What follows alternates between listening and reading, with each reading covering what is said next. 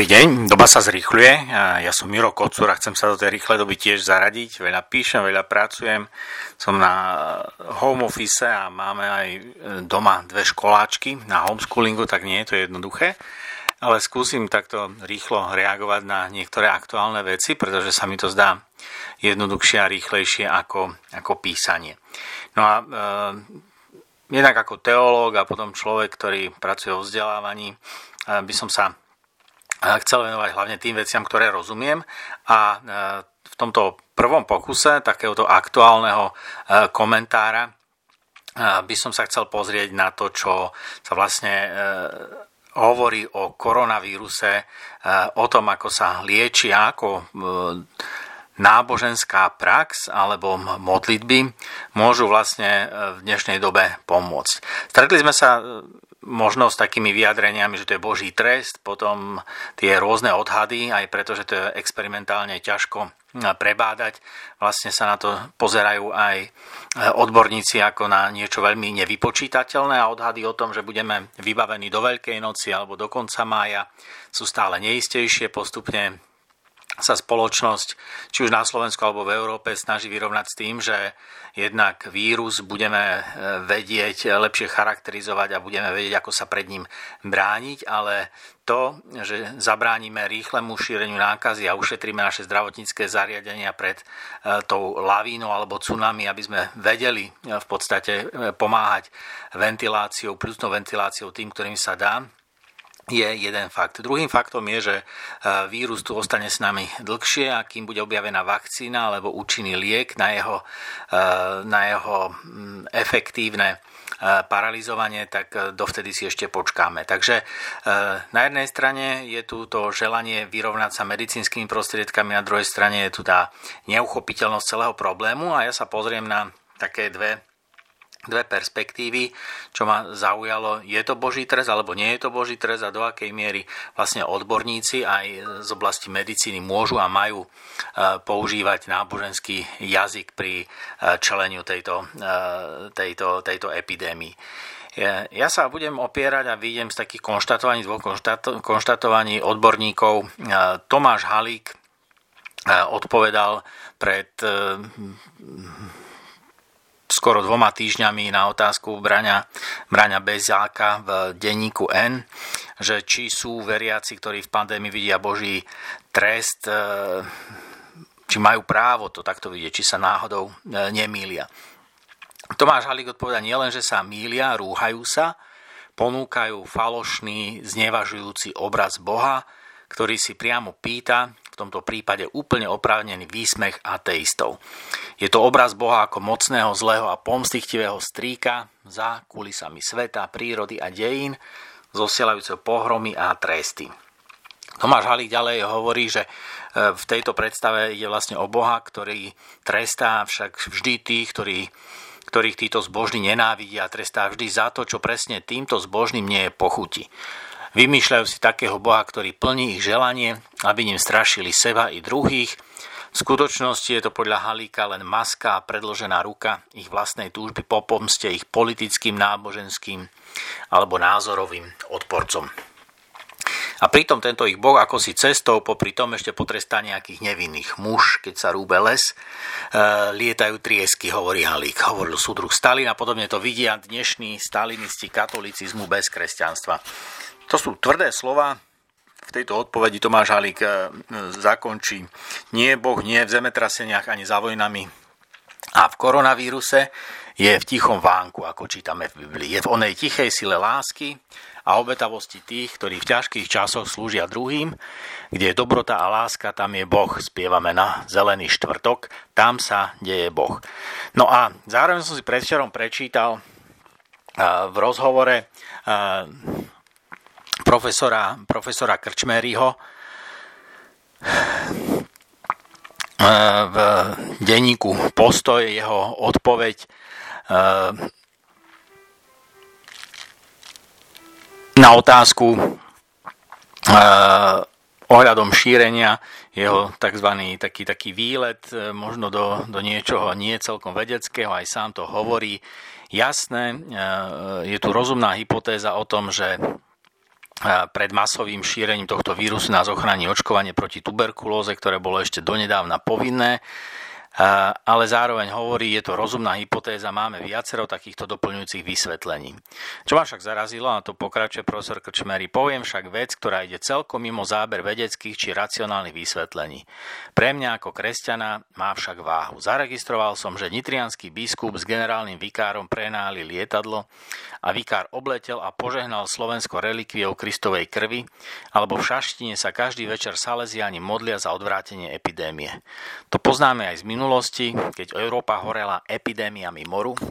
Po celej Európe sa budovali morové stĺpy. Zabúdame, že aj tie epidémie končili niekedy z celkom nevysvetliteľných dôvodov, a to v dobe svojho najväčšieho rozmachu. Isté, keby som teraz povedal, že sa skončili aj vďaka tomu, že pane Márii postavili morový stĺp, vyhlásia ma za blázna, lebo je to nevedecké. Ja to preto ani neuvádzam ako vysvetlenie čohokoľvek, ale ako kresťan pripúšťam, že čím viac toho ako vedec viem a poznám, tým väčšmi sa každý deň s pokorou skláňam a hovorím, čo všetko nevieme vysvetliť. Nevieme, prečo je u nás priebeh dramaticky iný než v okolitých krajinách, pritom už ďaleka nie sme uzavretým svetom, veď húfy ľudí sa vracali z ledisk vo Viedni, Budapešti, Prahe, či Mníchove. Ehm, máme tu na vedľa seba dvoch odborníkov, univerzitných profesorov, profesor sociológ a teológ Tomáš Halík a doktor medicíny odborník, člen krízového štábu eh, aj terajšej slovenskej eh, vlastne vlády, eh, profesor Krčméry. Kto má, kto má v tomto zmysle jednoducho, mohli sa spýtať pravdu? Alebo je pravda uprostred?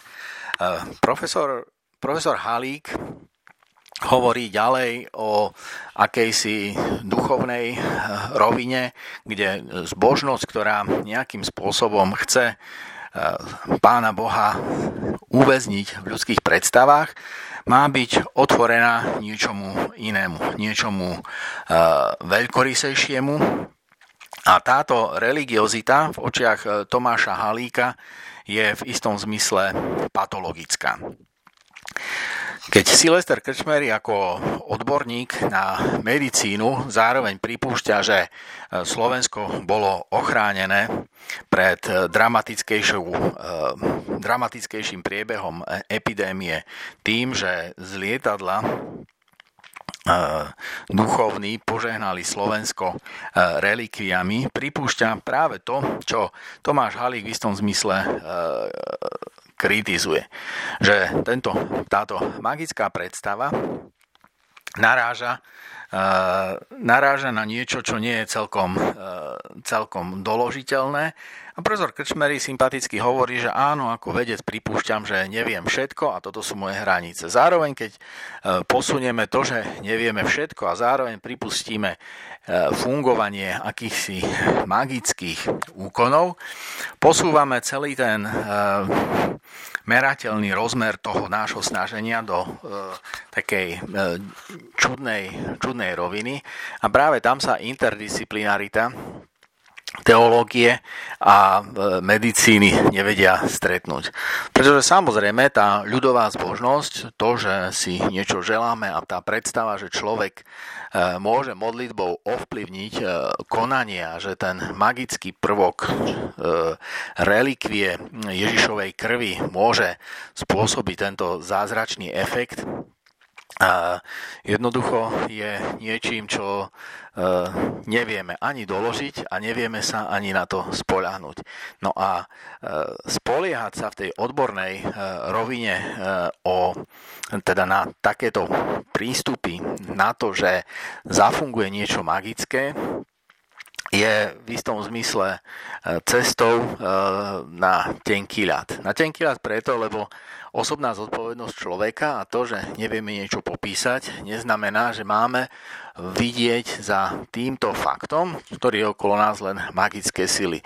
Samozrejme, ak ako veriaci ľudia chceme žiť zodpovedne a chceme nájsť v dnešnej e, situácii pochopenie toho, čo sa okolo nás deje, je úplne legitímne hľadať hĺbšie dôvody ľudského konania, hľadať hĺbšie dôvody aj etických postojov a hľadať v tom, čo sa deje okolo nás, aj vnútorný zmysel.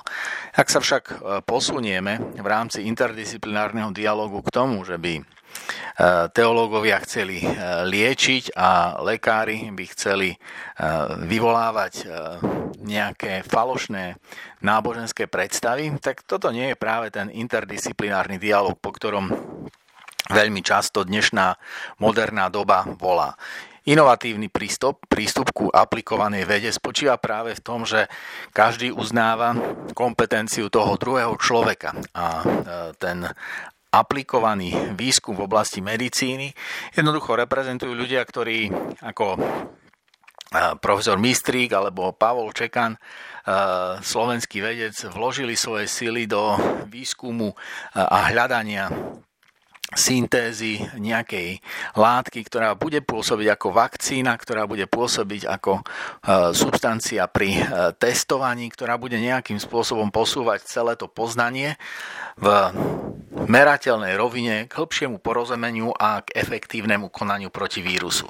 Na druhej strane naše duchovné ambície a snaha pochopiť a vnútorne sa preladiť na to, čo vlastne ako veriaci ľudia v tomto svete hľadáme a chceme konať, nás vedie k tomu, aby sme to, čo je okolo nás, vysvetľovali, aby sme hovorili o tom, že to, čo sa, čo sa deje, je určite a má určite aj istý teologický význam, ale nie je správne unikať do jazyka mágie.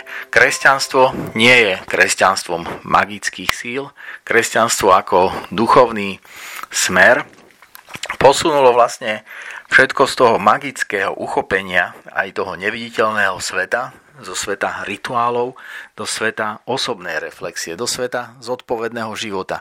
A keď je tu veľkonočné obdobie, ktoré sme museli paradoxne prežiť mimo náboženských budov a po rokoch sme sa nedostali počas veľkonočných sviatkov do chrámov, televízie prenášali náboženské obrady, kde sme videli prázdne bohoslužobné priestory a e, celebrovali tam či už pápeži, kňazi, biskupy, len v prítomnosti kamier a tieto prenosy nás dostali do duchovného spoločenstva, do duchovného spojenia, kedy sme nemohli sa dotknúť, nemohli sme pristúpiť napríklad ku Eucharistii, nemohli sme byť s inými práve na tomto mieste, tak je to práve trošku v tomto e, svetle taký zneistujúci faktor. No a ide o to, či naozaj budeme chcieť aspoň cez tú materializáciu, cez relikviu, cez nejaký magický rituál dostať Boha zase pod našu kontrolu, alebo pripustíme, že to, čo sa deje okolo nás, je niečo neviditeľné,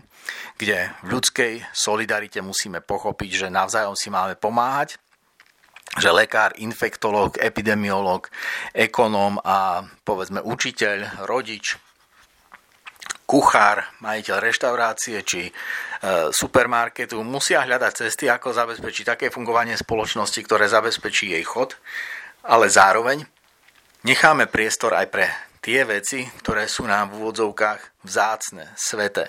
A Pán Boh, alebo Boh ako taký a teológia ako taká, nie je popisom na použitie našej viery, ale je práve tým otvorením sveta do tajomna, vedie nás práve do toho pokorného uvedomenia si našich hraníc. A práve táto pokora nás vedie k solidarite, k spoločenskej, sociálnej, ale aj k takej bežnej ľudskej spoluzodpovednosti za tých ľudí, ktorí sú nám zverení, za tých ľudí, ktorí sú nám blízki, naši rodiny, príslušníci a potom naši študenti, alebo ako spoločnosť, ako občania, ako tí, ktorí vytvárajú tento svet okolo nás svojou prácou, svojim spoločným snažením.